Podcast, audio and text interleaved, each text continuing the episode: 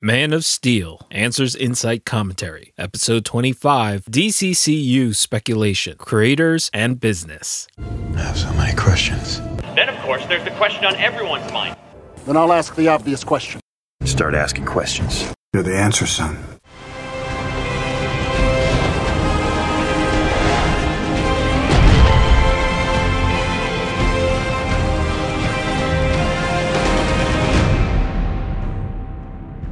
Welcome to Man of Steel Answers Insight Commentary. I'm your Man of Steel apologist, Dr. Awkward. I cover a mosaic of topics for fans who love discussing the Man of Steel and the DC Cinematic Universe. Together, we'll endeavor to answer the questions, criticisms, and controversies raised by Man of Steel and those eagerly anticipating the DCCU. This episode, we engage in speculation, cover the creators, the movie makers, and the movers and shakers, then wrap with the business side of things. This podcast dives deep into the DC cinematic universe to answer the critics and the confused. This show is not meant to convert anybody, but to celebrate the films of the DC cinematic universe. Reasonable minds will differ, but this is a show for fans who love Man of Steel and who love to chew their food. Well, there's been so much new DCCU info since our last mailbag a month ago, and we have an embarrassment of riches to talk about. This isn't a show for breaking news, but we do do news analysis to memorialize where we were in this moment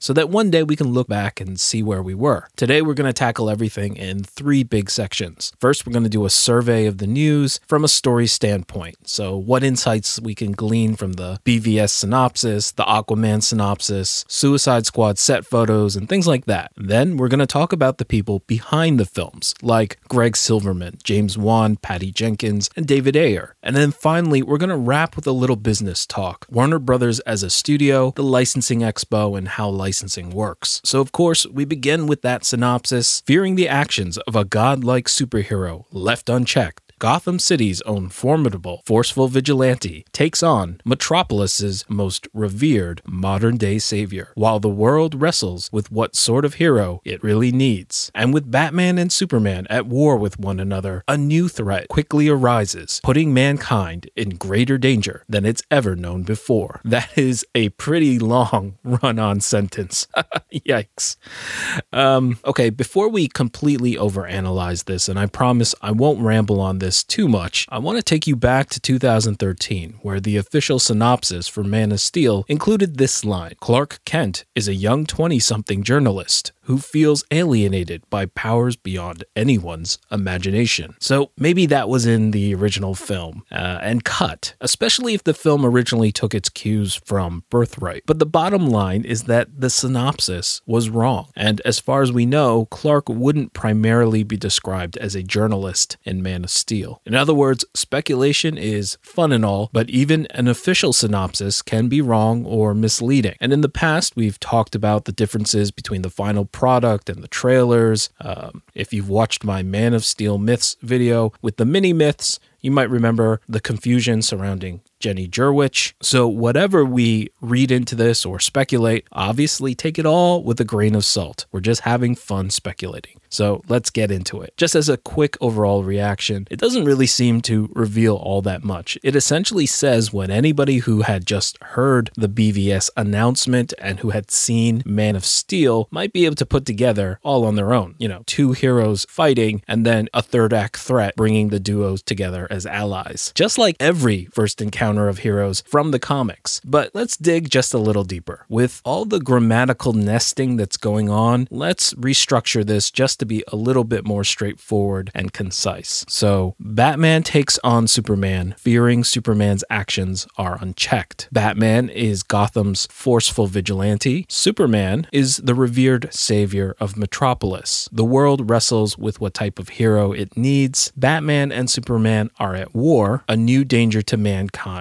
quickly arises. Now, it may seem a little pedantic to reword or break things up like that, but it might illuminate some insights obscured by that original phrasing. Batman takes on Superman. Well, Batman takes on Superman makes it clear who the aggressor and the instigator is. There's a certain comfort in that because it means that we're not going down the path of the president sicking soups on Batman like in DKR. It also makes the matchup marginally more plausible. If it's at Batman's behest rather than simply a a defensive reaction. In other words, if Batman had been aiming for this confrontation, his preparations make more sense than if Superman just shows up and Batman is able to deal with him purely based on his paranoid preparations alone. I'm not saying that such contingencies can't be a part of the character, they obviously are, but one situation is a little bit more plausible than the other. So, why does Batman go after Superman? Well, the synopsis gives us a little bit of motivation, fearing Superman's actions are unchecked. Only it doesn't say Superman, it says godlike superhero. So, first, we know that Batman is motivated by fear and cynicism against actions that he acknowledges are superheroic. And that can be interpreted as an issue of accountability rather than necessarily reprisal. And I love that, and I hope that that's the case. Way back in episode 2, we talked about the idea of how Batman bringing a grievance against Superman, specifically over collateral damage, isn't necessarily as meaningful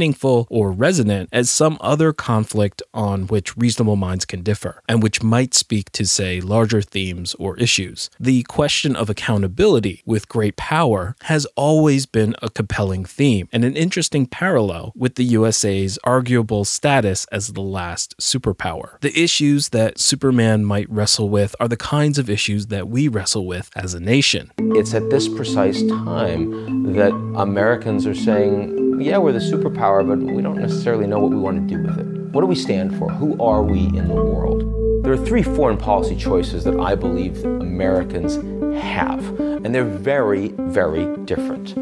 The first uh, I would call indispensable America. And indispensable America means that you know we don't necessarily want to be the world's policeman, but the fact is no one else is going to do it. No one else wants to. No one else is remotely capable. And if there is a power vacuum, that's going to hurt everyone, including us. We have to still be in charge in sort of building and supporting international institutions. We have to still be the vanguard for promoting values that matter to us. A, second choice, a very different choice, is Moneyball America. This idea that the United States, we're still the the richest country in the world, but the idea that we're going to promote democracy everywhere, there's a lot of pushback from that. What we're going to do is really spend the money, spend our resources in the places that really matter the most for us. The third choice, a very different choice, independent America. And independent America says we are still the world's only superpower, and our values are important.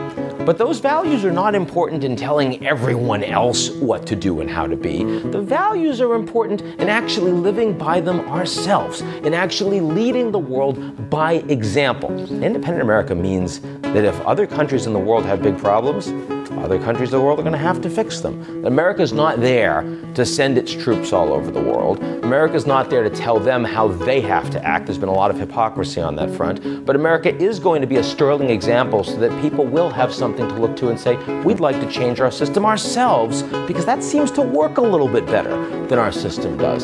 These are three radically different perspectives on what the world's only superpower can do with that superpower to shape the world in a way that will be not only more conducive for Americans today, but also gives us the best chance of having a bright future. So, the issues raised by that clip are the kinds of things on which people can reasonably differ, and a really interesting way to set Superman and Batman apart from one another in response to their attitudes towards intervention, involvement, inspiration, and so on. The fact that Batman recognizes Superman as a hero is important because it means hopefully that Batman hasn't checked his brain at the door and simply ignored all the good deeds and intentions of Superman between his debut and their encounter, suggesting that there is a more pointed purpose to their pugilism rather than just reprisal or wrath. We'll talk a bit more about checks and balances later, but there is that phrase, the actions of a godlike superhero. I'm not going to get into the phrase godlike too much. There's clearly a theme that's going to continue on from Man of Steel and into Batman v Superman, and we've already seen it raised repeatedly in a tiny teaser, and that deifying language appears in this short synopsis not once, but twice. The phrase left unchecked implies that Superman hasn't been accountable until this point, which is interesting. Otherwise, it might refer to this specific situation. That is,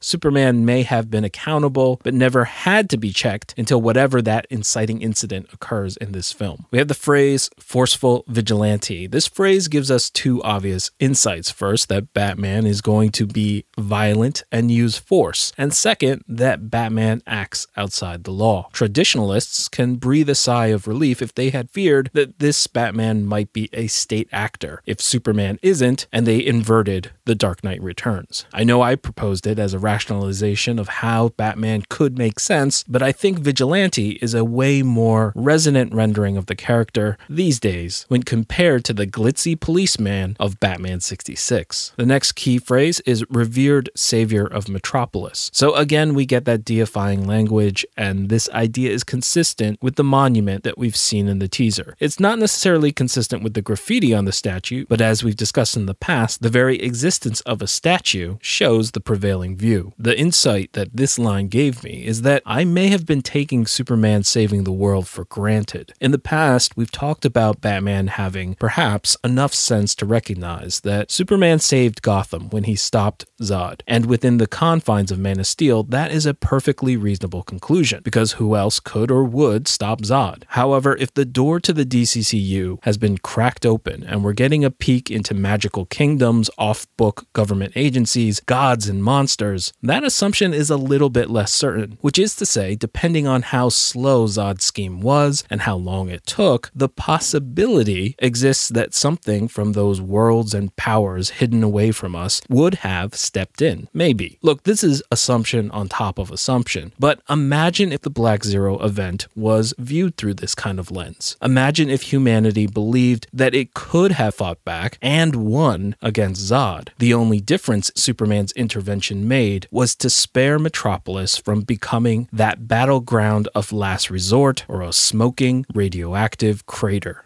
Under that lens, the gratitude towards Superman globally might be more diffuse. Batman and Gotham wouldn't necessarily credit Superman as their savior, thinking that they would have survived anyways. But Metropolis would adore Superman all the more, because without him, humanity would have had no option but to completely sacrifice and level Metropolis to stop Zod. Maybe. Again, it's one of the things I admire about Man of Steel is how open-ended it left things so that either of these possibilities are still on the table even after all the world building and the events of this world changing epic. Those who have to carry the ball forwards can go anywhere because Man of Steel was conscientious about not writing the world into a corner. But speaking of the world, we get the next phrase, which has the idea that the world wrestles with what sort of hero it really needs. I love this because this is a deeper theme and meaning that goes beyond something as specific as collateral damage, because the world wouldn't have to wrestle over that issue too much. This means that the film is likely to confront different defining ideologies that make up and contrast The Dark Knight and The Man of Steel. And I hope the answer isn't either or, but both. That's the conclusion that the world's finest come to themselves in their traditional team ups and with their Justice League membership. It's why Superman provides Batman with the gift of kryptonite as a means of checks and balances and trust. And that has to be the conclusion that the world reaches in order for it to embrace a Justice League and for all the heroes to come out of Superman's debut for the DCCU. I like the idea that the world has to wrestle with this because that's also a continual theme from Man of Steel. Things that we've always accepted as givens and simply taken for granted now have to be seriously questioned, weighed, thought about, and considered. We're made to revisit past assumptions with healthy skepticism and informed optimism. And that seems to be a more modern attitude. All I'm saying is that I admire even lip service to the idea that the world doesn't simply accept what it's given without question, even if we know that the ultimate answer is the Justice League and the wild world of the DCCU. Now, what each hero represents, with Superman as hope, light, and idealism, versus Batman's concern, darkness, and pragmatism, we'll talk about in some future Batman focused episode, I think. Given that Superman's already taken a life as the ultimate act of pragmatism, it will be really interesting to see what thematic differences the DCCU chooses to adopt. We'll talk about this some other time, but I wonder if they may continue with countering our trope driven expectations. It's debatable whether they landed their attempt at anti romance or whether their effort was received. So while my inclination is towards that trope driven dichotomy between Batman and Superman, they may go for something much more realistic and nuanced, simply because in the real world, rarely are two people ever so diametrically opposed, yet unified in core ideals that make them allies. Real life is messier, but we can already see hints that the DCCU is tending towards a more stylized reality. But that's enough of that. Let's quickly run through these last two lines. Batman and Superman are at war. I have to think that war is hyperbole, but the only two notes that I have here is that war implies the gravity, the depth, and the scope of their enmity, or at least their combat. It doesn't sound like this is just going to be a casual misunderstanding with a few back and forth attacks before they play nice. There's an implication of cost and casualty, hopefully, meaning that this will be an epic and enjoyable face off. I know that there's an ongoing criticism about the conflict being earned. We'll tackle that another time, I think. The second note that I have here is that war has rules. And despite that saying that all's fair in love and war, incidentally, that sentiment came from the delusional Don Quixote, and the particular phrasing came from an English novelist, neither of whom had ever seen actual combat. War has been paradoxically civilized, and it is not an unrestrained free for all. I note this because their face off may take the character of a duel more than a no holds bar melee. We perhaps get a hint of that with the teaser's suggestion that they exchange words and that Superman even bothers to drop in front of Batman, as opposed to, say, dropping a rocket on his head. We don't know what those rules are or why they may comport to them, but comments from Cavill suggest that Superman doesn't engage in free for alls for no reason. And finally, our last line and idea a new danger to mankind quickly arises. So many have justifiably raised the issue that how can this third threat put mankind into greater danger than is ever known before if Zod threatened planetary extinction? And honestly, I wouldn't worry about it. This is a synopsis. Maybe it's written by marketing, maybe it's wrong, maybe it's hyperbole. But if it's absolutely true, well, then there's apologetics. We can go in one of two ways either that the threat is actually greater than the extinction of all mankind, or that Zod didn't actually threaten the extinction of all mankind. I don't know what that first case might be. Um, maybe a battle for humanity's soul.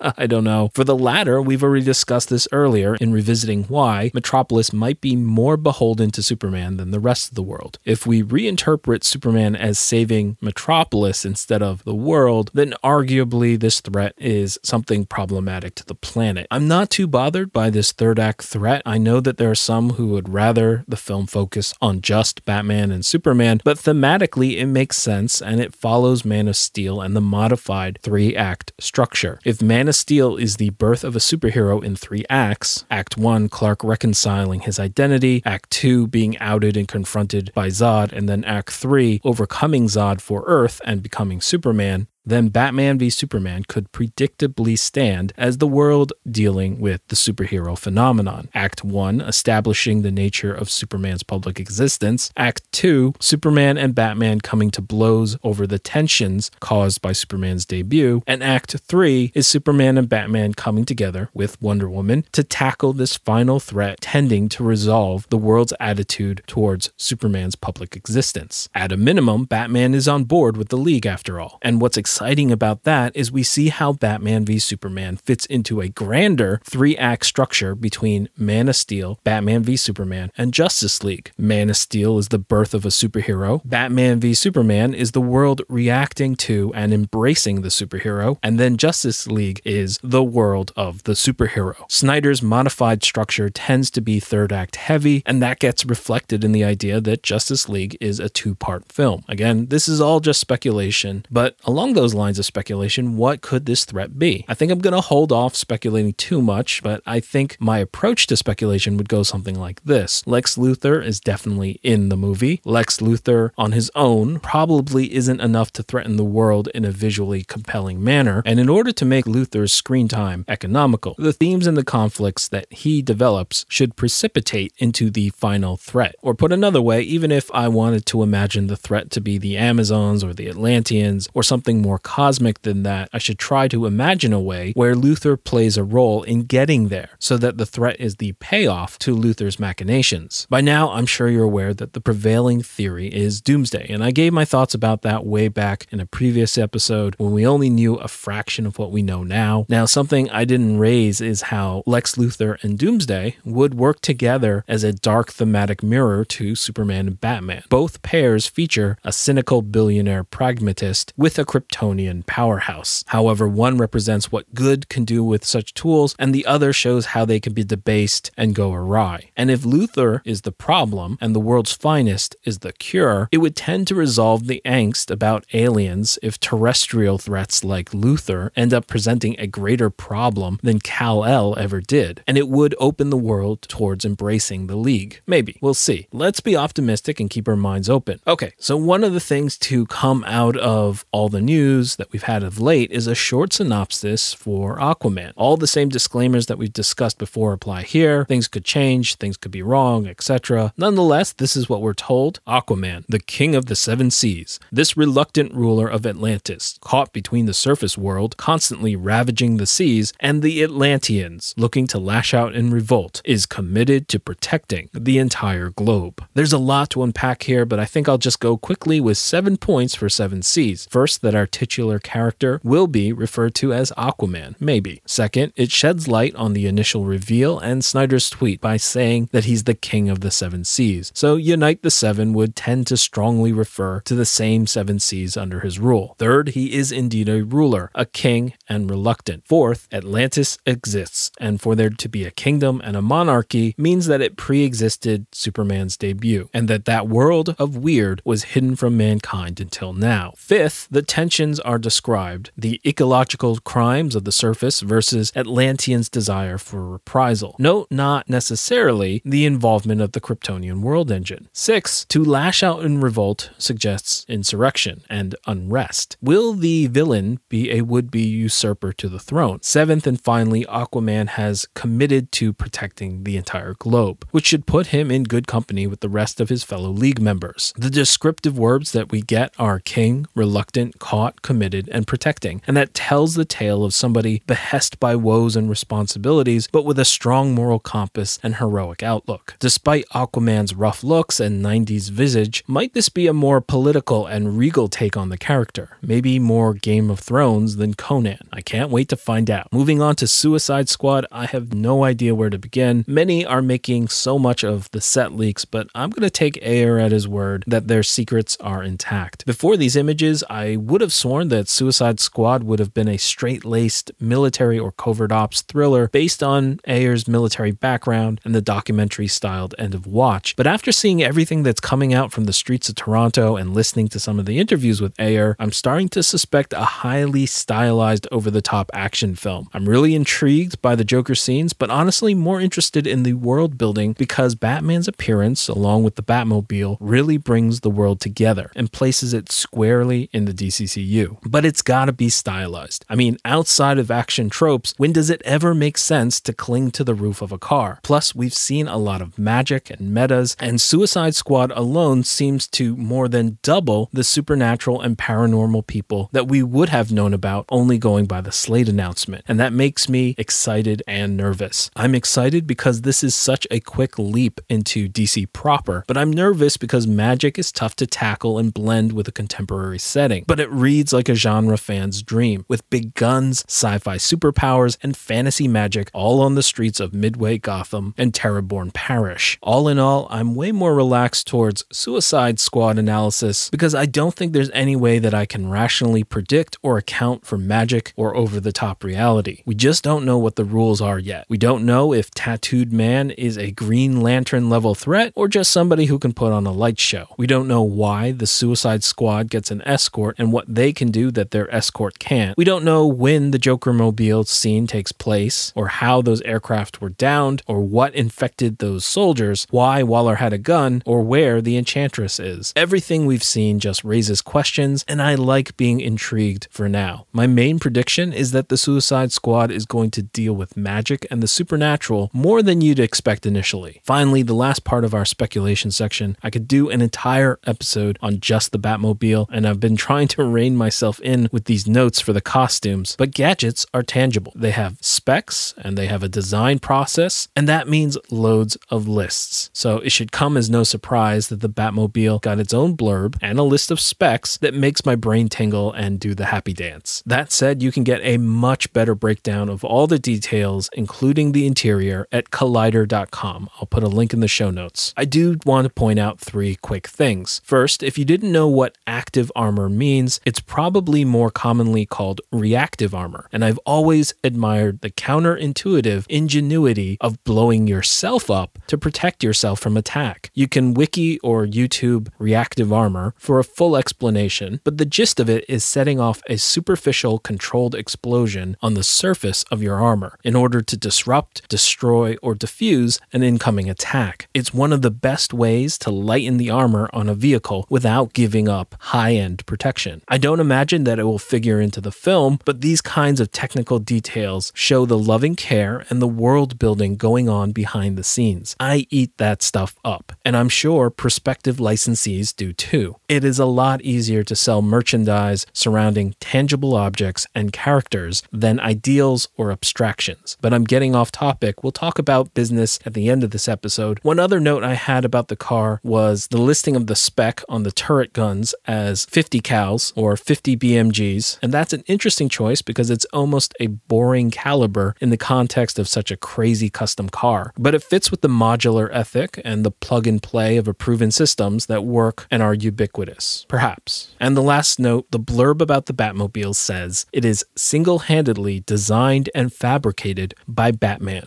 which is a slightly insane proposition. It also says that it includes, quote unquote, the latest in covert military grade armaments, stealth, and active protection systems, and stolen Wayne Industries technologies, which suggests a cutting edge vehicle. Now, if this is true, we get a little insight into Batman in that he's terrifyingly intelligent and industrious on comic book levels, beyond the more grounded Nolan Batman, who more realistically outsourced this kind of thing. Now, because of the Dark Knight cues and being informed that Batman is tired and weary, many have assumed that Batman is retired. But if his Batmobile is built to spec with the latest technologies, then doesn't that tend to imply that Batman is still active in order to take advantage of the latest technologies? Unless Batman is retired from crime fighting and has put all that passion and effort and thought into the Batmobile as an outlet for his pent up and unfinished work. Like that man who doesn't know what to do with himself in retirement and starts spending all his time working on cars. Of course, like with anything coming out of licensing, it could just be a throwaway line, never meant to make such binding proclamations or these implications. Okay, that's it for the speculation section. I know I didn't go that deep or cover everything, but I'm doing the best with the time I have. After the licensing expo and E3, I'm swamped at work, but it's fun to take a break and go over all this DCCU stuff with you. It's definitely fun to speculate wildly and make lots of guesses about what's going on inside the world of the DCCU, but I thought we'd take a peek behind the curtain and behind the scenes to the movie makers, the movers and the shakers, the executives, directors, and actors making these things in our next section. Probably the biggest piece of substantive news that we got was an interview between Warner Brothers executive Greg Silverman and the Hollywood Reporter's Pamela McClintock, which is clearly a follow up or a rebuttal to her editor's earlier piece on the DCCU's lack of direction. Journalists have their strategies and tactics too, so Masters gets a thousand words to start a fire, and then McClintock offers a thousand words to Warner Brothers to put out the fire with an exclusive interview. How could the WB decline? It's all fun and games in the entertainment news game, and it's their job to get the news, and it's the studio's job to protect and promote the studio and to play along with the politics of it all. And while executives aren't as exciting as actors or directors, they arguably have more sway over what you'll see in your lifetime. And if you have the time and the inclination, I highly recommend watching a November 2014 roundtable featuring the top executives from the biggest studios, including the WB's CEO, Kevin Tsujihara, fielding questions from both Masters and McClintock. If I have time, I'll put some excerpts at the end of this podcast which go directly to questions that are still being asked today, and you can definitely see the birth of the narrative that Masters wanted to tell eight months ago, despite those questions being asked and answered. She wanted to clone Feige even back then. But before we dive into the interview, a little background on the current structure of Warner Brothers and Greg Silverman's place in it might help you understand who he is and how the WB works. So prior to Tsujihara's July 2013 ascension to CEO, the WB looked like a pyramid with CEO Barry Meyer at the top, overseeing three divisions divided by media type movies, TV, and home entertainment. Jeff Robinov was the president of Warner Brothers Picture Group, the movies, and he presided over the Dark Knight trilogy, Inception, Argo, Gravity, and so on. Bruce Rosenblum was president of TV, and Kevin Tsujihara, who had been with the company since 1994, was president of home entertainment, which means video, digital, games, cross platform, multimedia, etc. In a bit of a Game of Thrones and corporate restructuring, Meyer announced Tsujihara as replacing himself as CEO. And so there was a new pyramid topped by Tsujihara arose, and it was no longer divided by media type, but by function and goals. One, marketing and distribution, two, creative development and production, and three, New Line Cinema. Sue Kroll was the president of marketing and distribution, Greg Silverman as president of creative development and production, and Toby Emmerich maintaining his position as COO of New Line, while also overseeing the WB's theater division. The decisions that DCCU fans care about generally get made by a three person committee of Tsujihara, Kroll, and Silverman, and with Shazam under New Line, Emmerich would be in on those meetings. Whereas Robinov ran everything, today it's Silverman with an eye for the creative, Kroll with an eye for business, and Tsujihara overseeing it all from the top, putting his cross platform multimedia experience to use. While the emphasis is on film, note that this panel isn't divided by or for media anymore. So they all have ideas on how things will work across media platforms and how a property translates from film to TV to games to toys and beyond. This isn't a feudal system with fiefdoms where the movies look after movies and push TV around. This is a panel system, which has its hands in all pies marketing, creative, and corporate, all working together on any one project rather than fighting it out. And what's a little hilarious is how unaccustomed Hollywood is to this kind of idea, despite it being the way that many successful things are run, not by a singular dictator who beheads would be usurpers, but by a cabinet of experts. It's like no one will take the WB at their word that they're not engaged in an executive bake-off, a death sport intended to pit executives against one another until only one remains. Well, it's been a year later and the council is still hard at work, so no fight to the death for now. Okay, so hopefully you get the idea now. Greg is the one overseeing the DCCU tent poles. He's also overseeing the Harry Potter spin offs and the WB's attempt at original franchises. Kevin works with him to make sure everything makes corporate sense, and Sue makes sure that everything makes business sense. This is broadly speaking and for illustration purposes. Obviously, it's much more nuanced, and all three are competent for much more and responsible for much more, but that should give you the idea for now. This is the guy guy sitting down with THR to address the questions raised by the April THR article. So let's get into it. Okay, so the first few answers address the structure and the responsibilities, which we've already discussed. He mentions how the new franchises like Lego Movie are a big part of their overall structure. But the first pointed question is how DC is different from Marvel. And Greg answers that their strategy is to, quote, take these beloved characters and put them in the hands of master filmmakers and to make sure that they all coordinate with each other, end quote. In other words, words, the studio isn't dictating how the films link up at this time. The filmmakers are, and they're doing it with the studio's help. If you're a longtime comic book fan, you probably know that that's how most comics are made. It's up to the writer to fit their story into the world, and the editor just gives guidance on how it might fit better, or the publisher sets up opportunities for the writers to get together and have a creative summit on the direction that they want to go in. Yes, sometimes editorial dictates a story and a direction from on high, especially with events, but generally, the talent is left to their own devices. Neither approach is right or wrong. They can both work, and I'd rather have Snyder, Ayer, Jenkins, and Wan excitedly and organically bouncing ideas off one another than have Snyder play Feige and tell these other filmmakers what their films were going to be. Now, that does suggest that the DCCU isn't going anywhere in particular, but at a certain point, we have to ask ourselves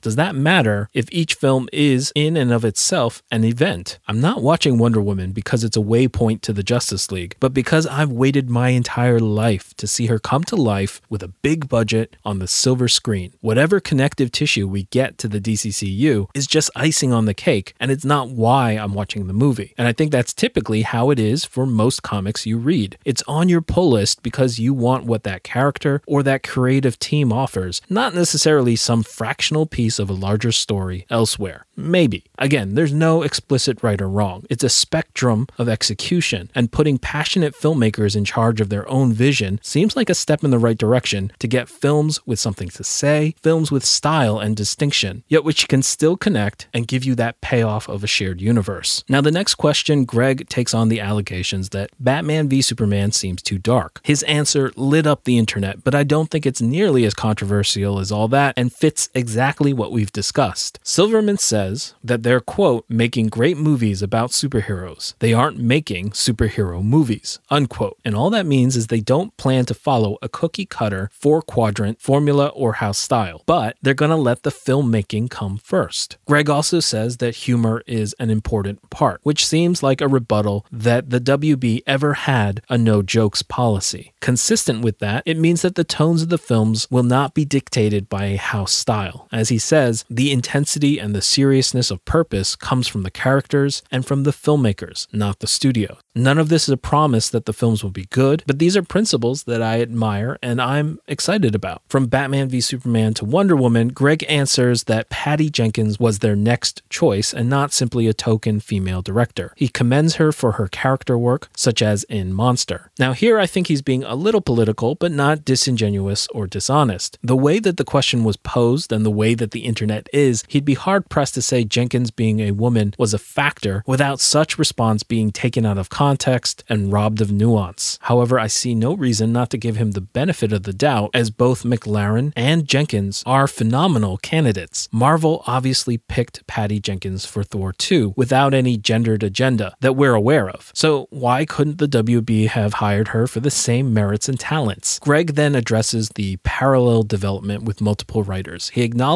that every project is different, so what they're doing here isn't what's happening in every case. And we know that for a fact because the writing team for Man of Steel was very, very tightly knit and probably could have used a little outside input. We also know that Suicide Squad is also being run by Ayer's script. However, here with Wonder Woman, the studio provided a framework, meaning that there is a plan, and the writers were pitching on their takes on scenes within that framework. Now, how much or how little the writers elected to collaborate wasn't up to the studio, which Greg says treats its writers with quote unquote respect and grace. Obviously, THR's alleged sources might disagree, but the issue doesn't seem to be the competition, but that the writers didn't know that they were competing. And now that the cat's out of the bag, the writers can go in with their eyes open. They can decline the job if they don't like it, or they can embrace the challenge of trying to pitch the most enticing idea. Basically, the optional collaboration is occurring up front rather than being a mandatory quote unquote collaboration while the film is in production and the writers have already become precious about their script. There's much, much more to that interview, but you can check that out on your own. Let's briefly talk about Patty Jenkins. Geoff Johns recently tweeted that he loved talking Diana with our amazing Wonder Woman director. Inspiring. And Patty replied, Lucky to have the best of the best. Geoff Johns on my team. Very excited about this film that we're making. Well, besides her insights into character driven filmmaking and really getting into the psychology of a character and getting that performance out of her actors, a neat bit of trivia that you might not be aware of is that Jenkins is married to writer Sam Sheridan, who has led an adventurous and perhaps relevant life. He graduated from Harvard, he served in the Merchant Marines at Norfolk, he was a firefighter in New Mexico, and then he became a professional Muay Thai fighter in Bangkok. Sheridan wrote A Fighter's Heart and then the follow up, A Fighter's Mind, giving insight first into his journey and then into the minds of those in the combative arts and sports. Could Jenkins possibly have a better partner from which to draw worldly adventures and a warrior's character from? I want to say yes, but some spouses don't work together like that. so who knows? But I thought it was interesting. Wonder Woman has become such a bundle of compelling paradoxes, but based on Monster, I believe Jenkins can find the threads to lead the audience through that maze. Well, time for James Wan. James Wan is definitely a hot director right now, coming off the incredible success of Furious 7. With things so far off and Sony's Robotech in the mix, I'm only going to comment a little. I know that there's a press release, so my rule is that I can talk about it, not that I have to talk about it.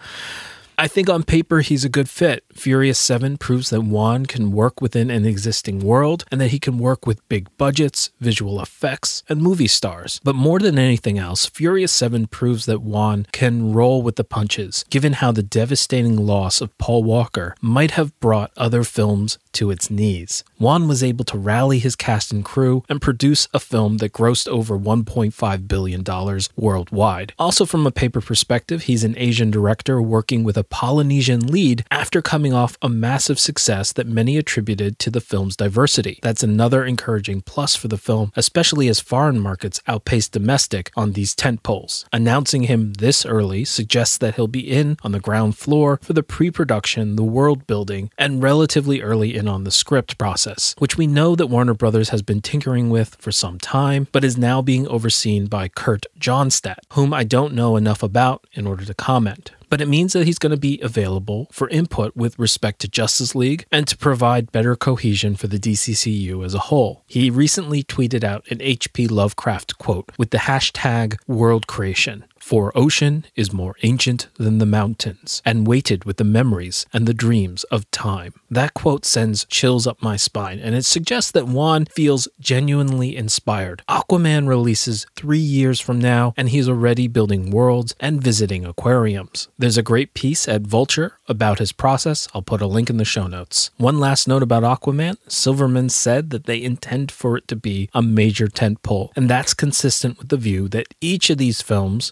are meant to be an event unto itself, not something just to hold you over until the next Justice League team up. On to David Ayer. Just a quick bit of trivia he served two years in the Navy as a submariner. I enjoy the sensibility of his films and his writing. I've seen several of his films, but I still just can't pin down what Suicide Squad is going to be. And frankly, I love that. I love that the DCCU feels like it can still be a complete surprise to me. And that's in no small part due to what we've seen from Suicide Squad. I may love it, I may not like it, but I get that sense of adventure when I pull a random indie comic off the shelf of my local comic book store to give it a shot. And that sense of open expectations to me is part of why films like Guardians of the Galaxy or Fury Road just floored the audience. If we just take a second to look at the spectrum of directorial talent and styles in the next three years, we are getting Snyder, Ayer, Jenkins, Snyder, maybe Lord and Miller, and then Wan.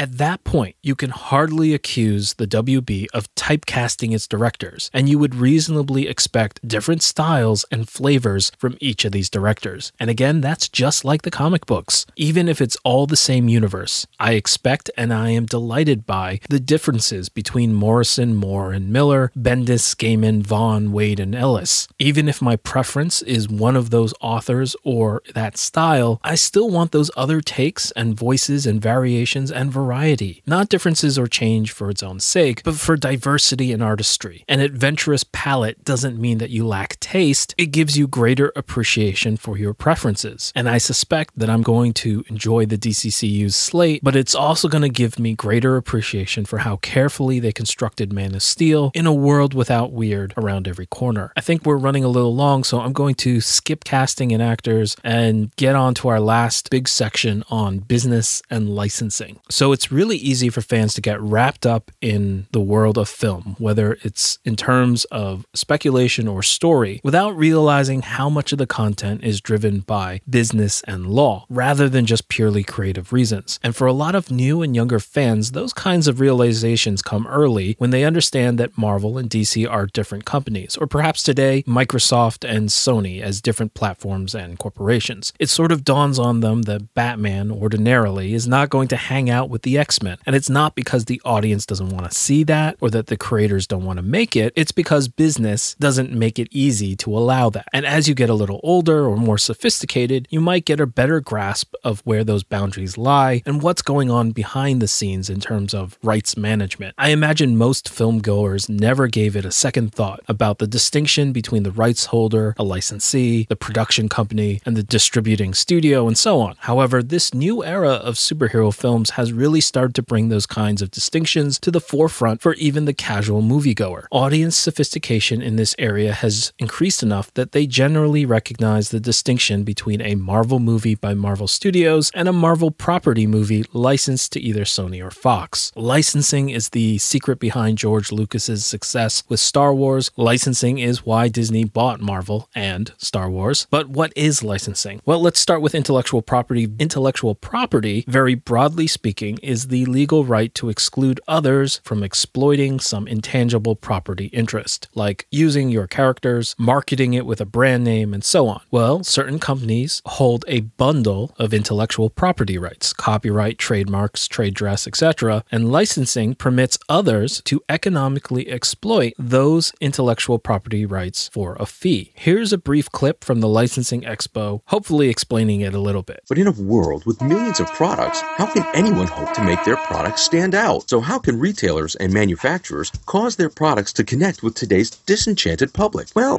it starts by realizing that there are brands consumers do trust through years of great experiences. And it's possible for retailers and manufacturers to simply borrow that trust by labeling their products with the marks of these trusted brands. This growing form of marketing is called licensing, and it's today's most effective innovation for quickly and effectively communicating the value of your products to your customers. Here's why it works. Brand owners have earned the trust and loyalty of millions of consumers all over the world. And those consumers associate their favorite brands with specific and important values. But these values extend into product categories far beyond the ones currently produced by the brand owners. This leftover value is called untapped brand equity, and it's often simply waiting for a retailer or manufacturer to put it to good use.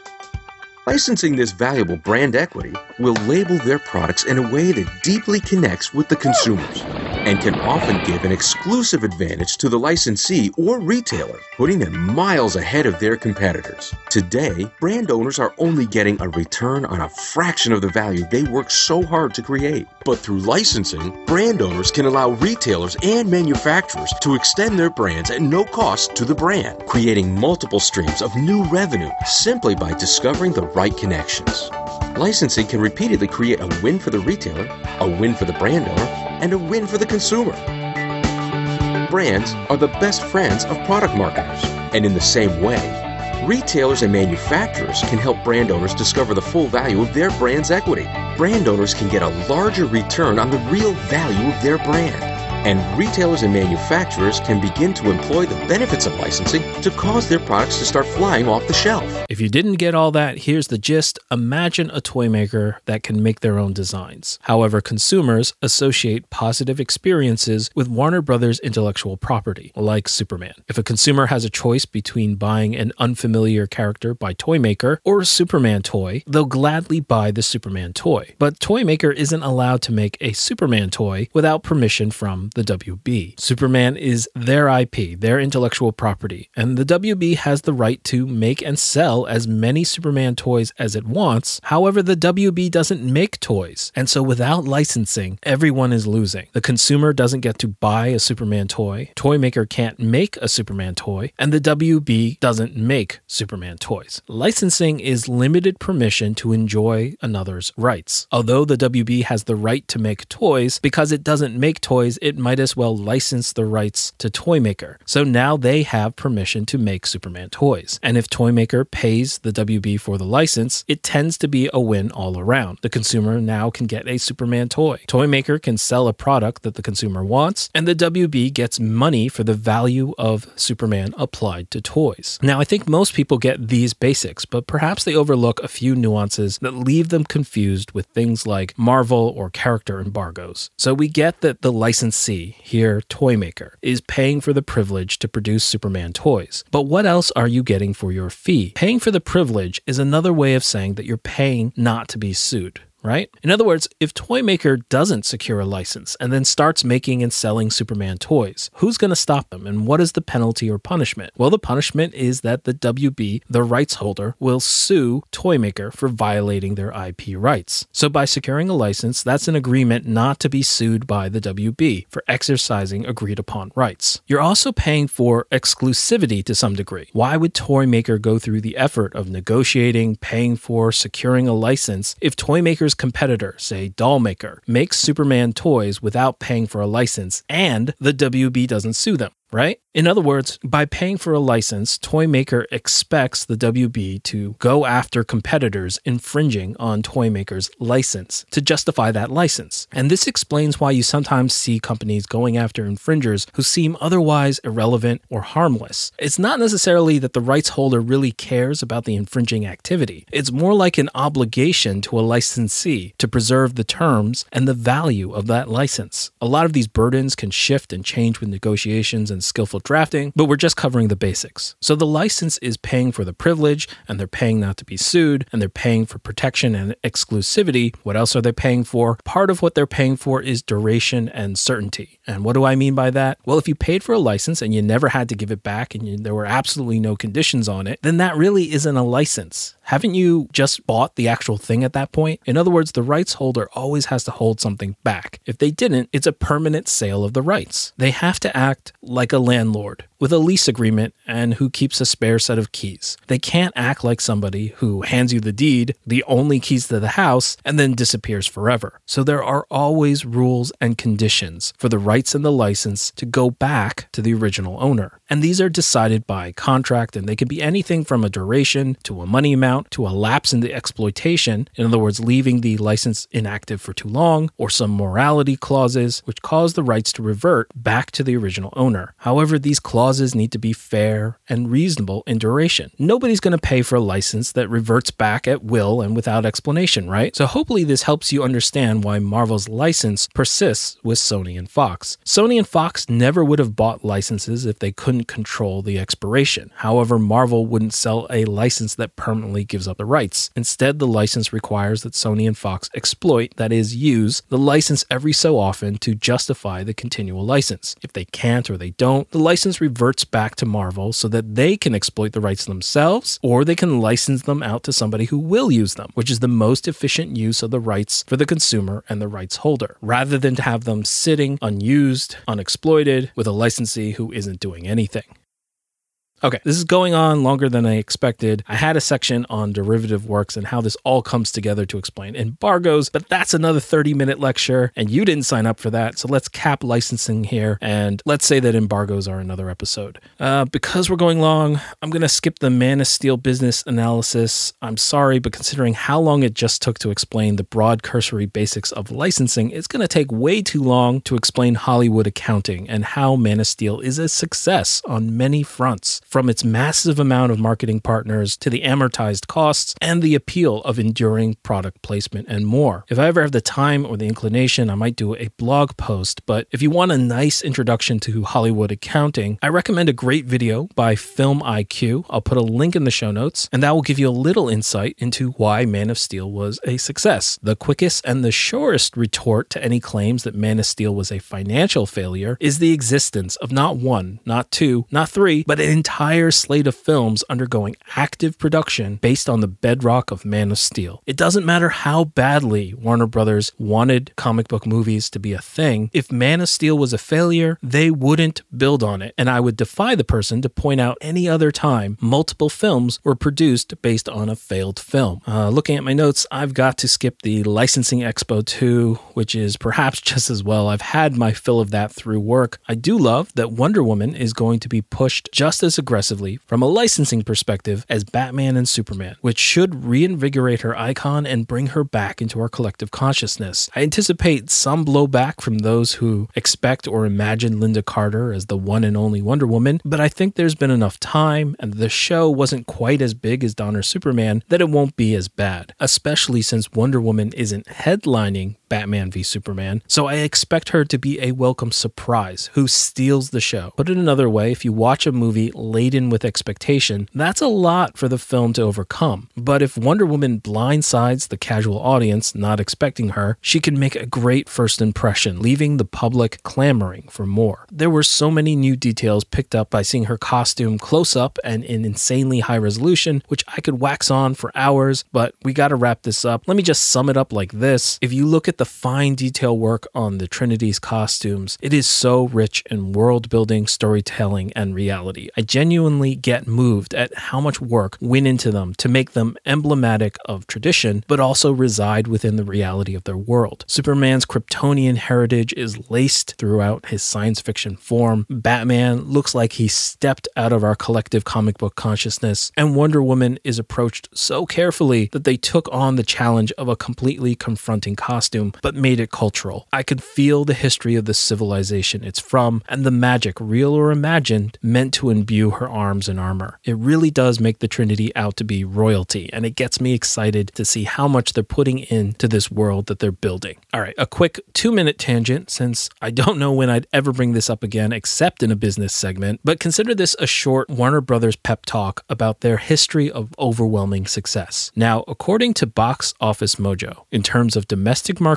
share over the past 15 years, Warner Brothers has been the number one studio seven of those years. Think about that level of consistency for a second. That means of the dozen or so major studios for the past decade and a half, Warner Brothers has come in above all other studios in market share as number one, the best of the best, every other year. Imagine if a sports team won seven championships out of the last 15 years. And then what about the years where Warner Brothers wasn't number one? Well, in the past 15 years, if the WB wasn't in first place, it was second or third every year, except 2006 when Superman Returns came out. But even then, the WB placed a respectable fourth that year. Now consider the top 600 worldwide grossing films of all time. Warner Brothers accounts for 100 of those films. That is a single studio accounting for one sixth of the greatest grossing films of all time. So to wrap it up, this is a studio with a sterling record for making money in the modern era where films are competing with online entertainment, video games, television, streaming, on demand, and who has positioned themselves with a CEO who understands that. Basically, when people predict that the sky is falling and that the WB doesn't know what it's doing, ask them what's the last seriously competitive sports team with the consistency to win the championship seven times out of the last 15 years? And then remind them that that's the kind of track record that the WB is working with. We're at the end here. I'm going to skip uh, San Diego Comic Con speculation and just going to enjoy this calm before the storm because if we get a torrent or deluge of information or imagery for me to comment on and break down, I don't think I'm going to be able to contain myself.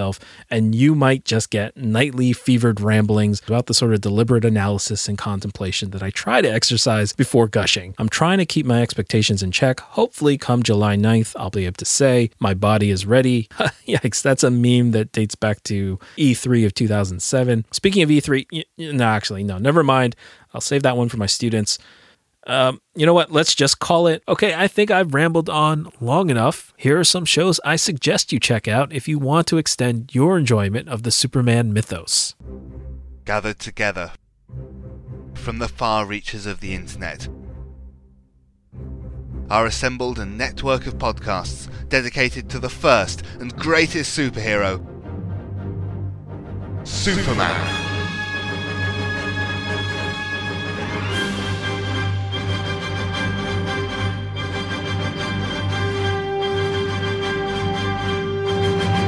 Superman Podcast Network is dedicated to covering all aspects of the Superman legend, featuring Superman and Batman. Golden Age Superman. The Superman Fan Podcast. The DC Comics Presents show. From Crisis to Crisis, a Superman podcast. It's Superman, the Shuster Herald podcast. The Kara Herald podcast. Superman Forever Radio. Superman Lives. Up, Up, and Away. Cadmus to Crisis, a Superboy podcast. The Amateur Steel, a John Henry Irons podcast. The world's best podcast. And Radio Kale from SupermanHomepage.com. Join hosts Michael Bradley, John Wilson, Billy Hogan, Charlie Niemeyer, Russell Brad, Jeffrey Taylor, Michael Bailey, Scott Gardner, Sam Rizzo, Danny Sapp, Bob Fisher, Prismo, Mario Benessi, Drew Wintermeyer, David Byer, Matthew Epps. I'm Isaac. I'm Adam. Dave Eunice and co-host Scotty V at SupermanPodcastNetwork.com. Thanks so much for listening. I just love discussing this stuff, and if you've been sticking with me, hopefully you do too. I'm genuinely grateful for each and every listener and hope you'll join us at manofsteelanswers.com. That way, if you've got a question that you want answered, or an insight you want to share, or commentary to make, you can post in the comments for all your like minded apologists to see, or you can email me at mosaic at manofsteelanswers.com. If you like what you heard, please review the show on iTunes and Stitcher and subscribe. This is Dr. Awkward, your DC Cinematic Universe apologist, signing off. See you next time.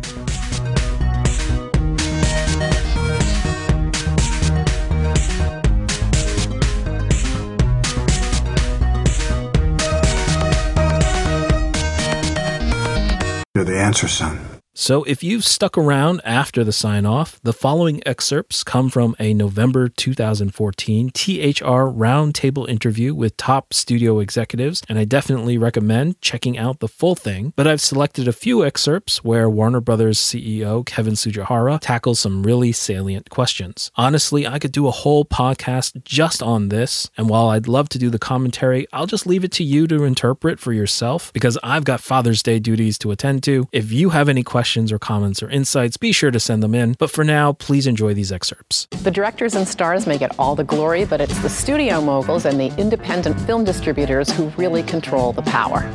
Join us as we sit down with some of the industry's top executives to discuss their quest for success at the box office in a rapidly changing business. On this episode, we have Jim Gianopulos, Chairman and CEO, 20th Century Fox. Alan Horn, Chairman, Walt Disney Studios. Brad Grey, Chairman and CEO, Paramount Pictures. Kevin Tsujihara, Chairman and CEO, Warner Brothers Entertainment. Welcome to the Hollywood Reporter Roundtables, The Executives.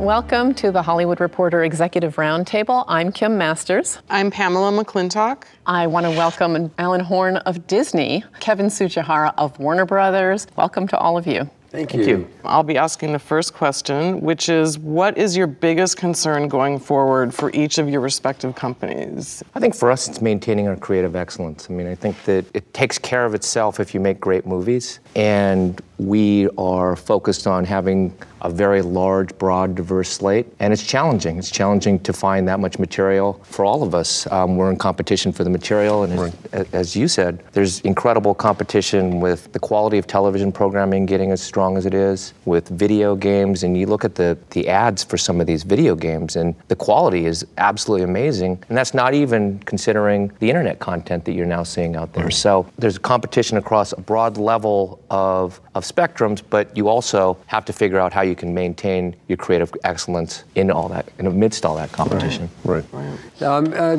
I think uh, there's an elusive balance among all the different media available to the prospective audience.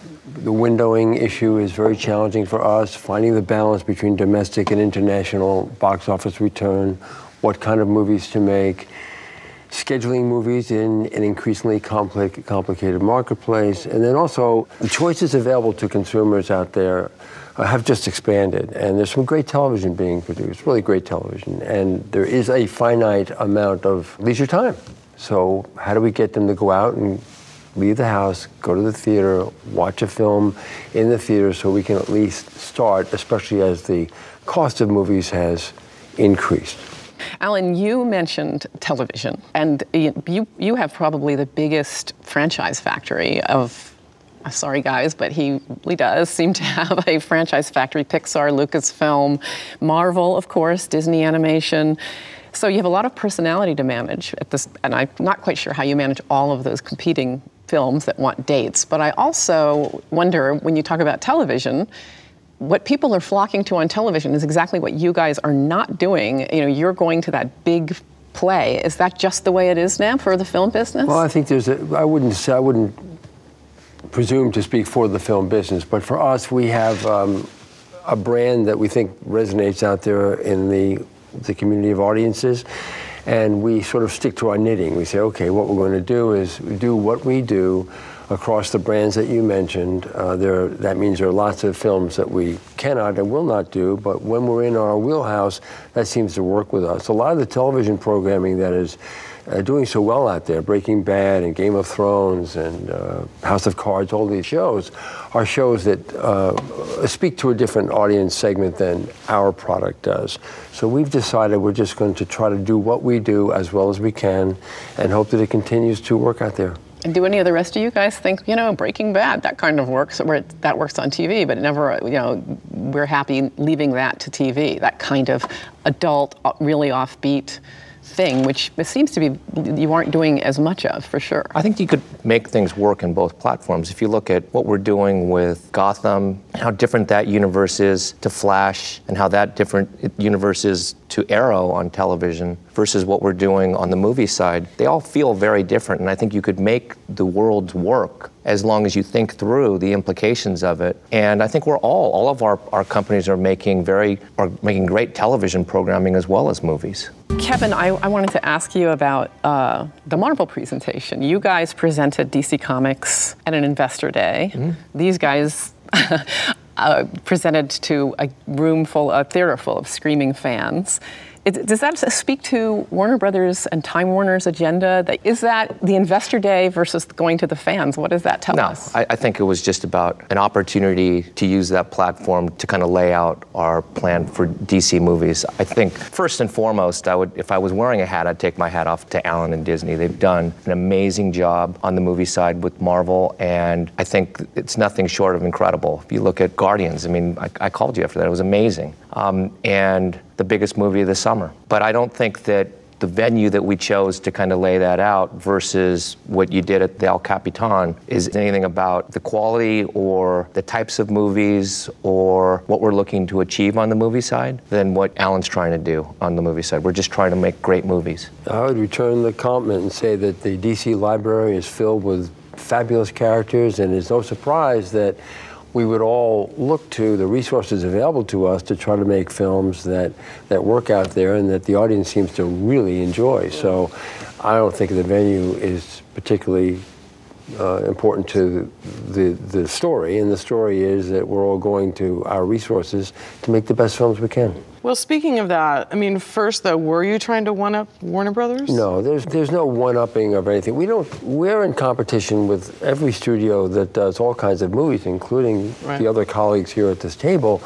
We're all in competition, right. but we all. It, it's not about. It's, there's nothing personal. There's nothing anything about it. What we're trying to do is put together a program. I will say that it's become increasingly the practice to designate release dates further Years in advance ahead. than, than ever scary, before. Isn't it? I mean, well, I think that as these large tentpole movies proliferate, as the so-called event movies increase in number, and there are a limited number of weeks in a year. Mm. There are months when January, for example, when it doesn't seem like it's most ideal to release a large movie because you want a large audience available to see it. And these are tentpole movies. They have uh, big budgets. They require big returns. They uh, demand international acceptance, or they're hard to do. So we're all we all jockey around in this space trying to find the dates. I mean, speaking of that, this is a question for, you know, several of you. Aren't you worried about superhero overload with, you know, how many movies in the next, you know, through 2020? I think we started out the conversation about great movies and whether the genres comedies, dramas, romantic comedies, and if you use the example of animation, there used to be one or two animated films a year, now there's 10 or 12. But it's all about great movies. We don't call it a great animated movie, we call it a great movie. And I think that what you have to do is make great movies. And if you do that, and you saw this summer when you had, what, four superhero movies? Your movie at, the end of the summer, which was the fourth in line, which you would have thought if there was going to ever be fatigue, it would have been there. August. Was the biggest movie of the summer. So I really do think that it's about having the best, also, best the, great movies. The, the term superhero uh, has become sort of all-inclusive, but in fact, I think there's delineation that might be appropriate. I mean, Captain America is a spy movie to us in, in many Right. respects. Uh, Thor is a Shakespearean drama in some respects. I know that. Whoa, uh, see? Okay, literature. Yes. I'm going right to that. Marvel literature. and what is, what is Iron Man? Iron Man's a superhero movie.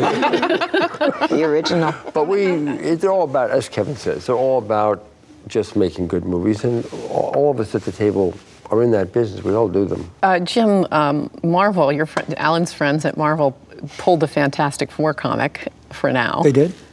they did. so, uh, does it? Do you get the feeling that Alan's Marvel is trying to strangle your Marvel No, into the cradle? so. Uh, I don't know how that decision came about. The the uh, the comic either. was not a huge seller. Fantastic Four is a very established, you know, group of characters, and and I, the film is awesome. So yeah, you know, I think. Um, I don't know how that played into their decision, but it wasn't. It wasn't in the book. wasn't selling as well as others. So, so it doesn't matter from your I'm standpoint. not from our perspective. No. Completely independent decision, but I didn't even know about it. I mean, honestly, we don't, it's not even. That's the game we're in. So we'll continue to do that, and we'll do it to the point where we're, we're making uh, four or five of those franchises per year. Four or five is a lot. Yeah, yeah. You guys cloning Kevin Feige? Is there some kind of a scientific experiment No. I don't. I, I actually, I am. I have such great regard for, for Kevin and for everything that that uh, all the success Marvel's had. Um, but but we're all Paramount. Speaking of Paramount, is 102 years old. Show business, by definition, is always cyclical. It's always cyclical, you know. And so I believe these movies will exist for a very, very long time. Will they be predominant? Will they be the pictures that we all look at every year in terms of box office, years and years to come? I don't know. I don't know. But I do know that we'll all try to entertain, and we will be around, or our studios will be around for a very long time to come with that strategy. So th- that's how we're dealing with it. We're trying to tell stories we think are going to entertain people. And Kevin, is there another executive bake-off going on for you guys at your studio? No, That's certainly a perception. it's not. I mean, we're sitting here right now. I want to. A year from now, we'll have the same structure. You think? I think that what's working with the structure, and I think that it shows in the quality and what we're doing and the performance of our movies, is, and it started, it existed when we all worked for Alan. I mean, it's about collaboration, it's about teamwork, and it's working. I mean, I just So- want to clarify for a moment, in case people don't know what we're alluding to. You have a stru- sort of a committee structure. You have Greg Silverman, you have uh, Sue Kroll, you have Toby Emmerich, and others that run your film studio. And it's it's unconventional to have a committee running a studio. I think you have to find the structure that works for your company. And whether it's unique to your company or it models after another company, I think you have to find what works. And it's working. And I think the, the performance of our movies and, and our slate are reflective of the teamwork that those executives and many others. I mean, you just You're mentioned coming three. off a very difficult summer, so I'm not sure the performance. I don't think that it was, you know, we all had a, the summer wasn't what I think any of us around this table mm-hmm. expected it to be. I don't know. I think Alan's pretty happy. aren't you? Well, Alan's always happy, Jim, but that's Alan different. and Jim are That's a very different happy. issue. I don't Everybody's think day Brad's comes upset. and, you know.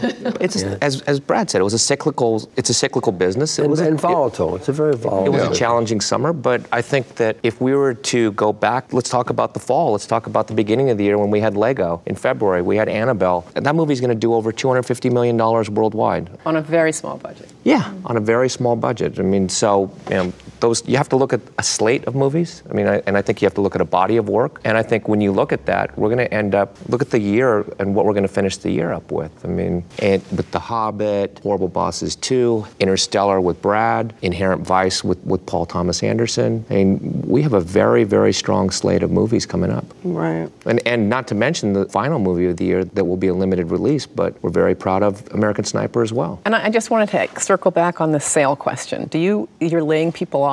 I mean, even at HBO, which is reap, reaping in money, uh, layoffs. It looks like a gussing up for a sale. No, we're, we're absolutely not gussing up for a sale. I, that's a nice word.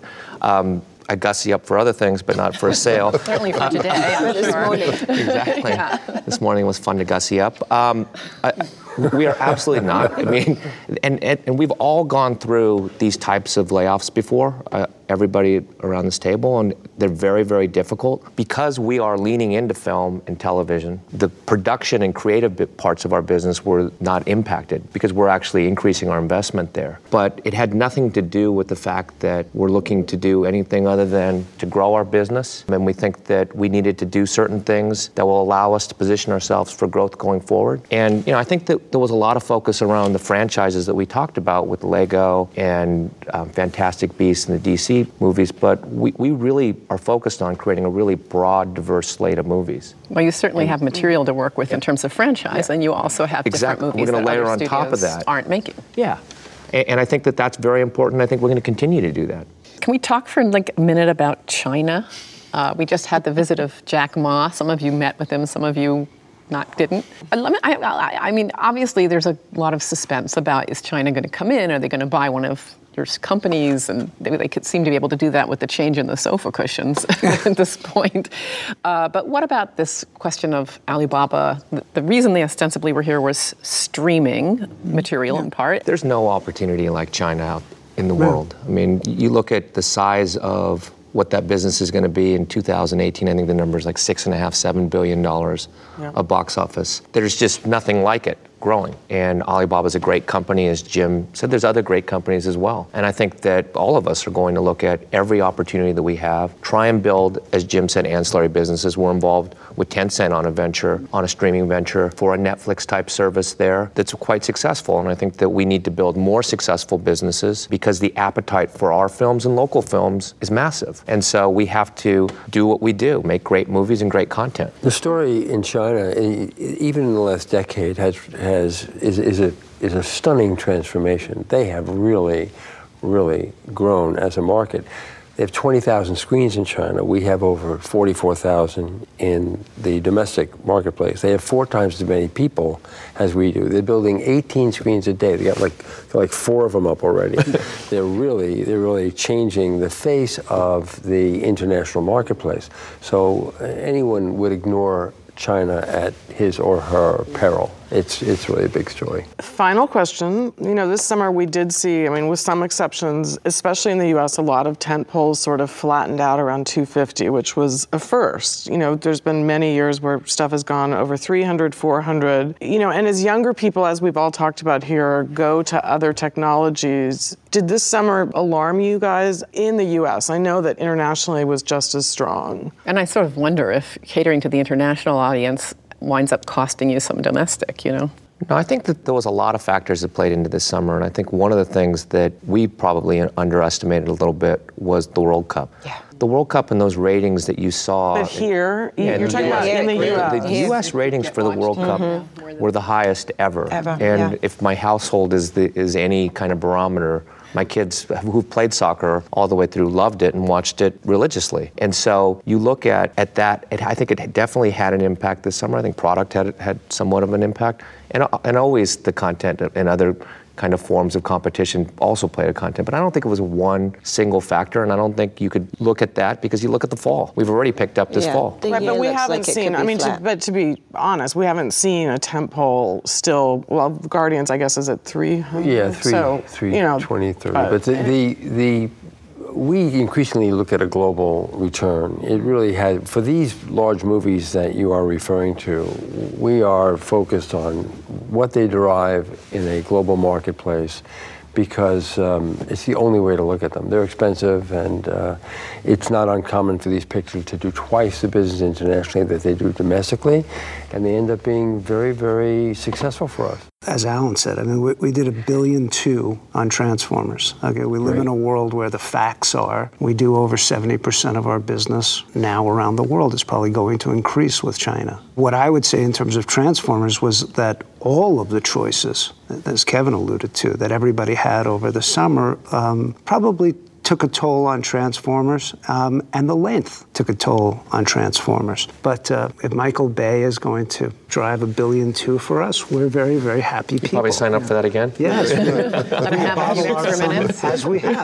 Get into that Chris Nolan time. Yeah. yeah. You're very smart at looking at the marketplace, and what were your thoughts as to what happened in the I, U.S.? I think I think Kevin's point about the World Cup is one of it, and I think look, there was there were a lot of choices, and people move on to the next weekend and they enjoy a great movie. But I think when you're up there in the 200 and 250 range, that's a lot of money. And, uh, you know, I think it, it reflects the fact that there are a diversity of choices. But overall, I mean, you know, it was a great summer. At least for us, it was a great summer. And in many respects, for everyone, it was a great summer. Donna Langley, Alan Horn, Jim Gianopulos, Brad Grey, Kevin Tsujihara, Jonathan Searing, thank you very much for joining Pamela McClintock and me, Kim Masters. We appreciate your candor. Thank you. Thank you. Thank you. Thank you very much.